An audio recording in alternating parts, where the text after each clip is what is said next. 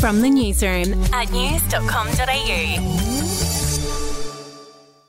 Hi there, I'm Georgina Nowak, and this is the latest from the newsroom. It's Thursday, the 28th of September. We'll start with news out of Sydney and a warning this story may be distressing to some listeners. The Sri Lankan cricketer who was accused of stealthing a Tinder date last year has been found not guilty of sexual intercourse without consent. The 32 year old pleaded not guilty to the single charge and is now free to return to Sri Lanka after spending almost a year on bail in Australia. In other news now, Qantas is set to change a controversial frequent flyers rule. Usually, Usually, if someone passes away, their points are automatically wiped, but from next month, family members of the deceased person will have 12 months to request the points be transferred to their accounts. To tech news, Sony is investigating claims on the dark web that it has been hacked. Hackers are claiming to sell the data online, saying the company refused to pay a ransom. It's unclear what data they might have and what arms of the business it may affect.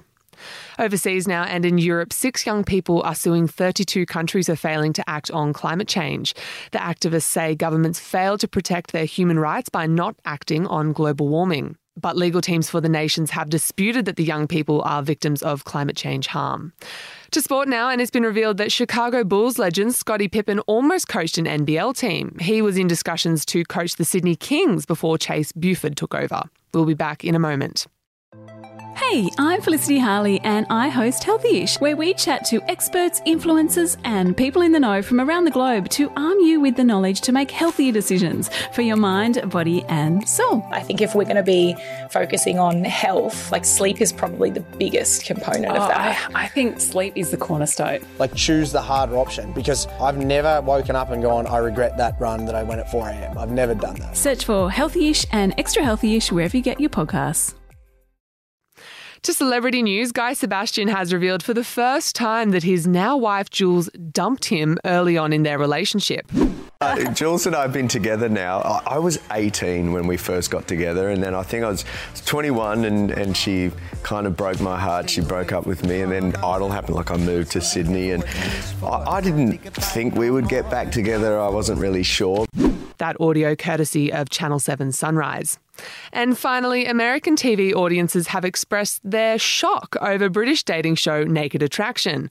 The program has just started airing in the US, leaving some viewers flabbergasted. This this seems even worse to me than Naked and Afraid. This is like naked and well lit. uh, I, I, Not naked and well hung.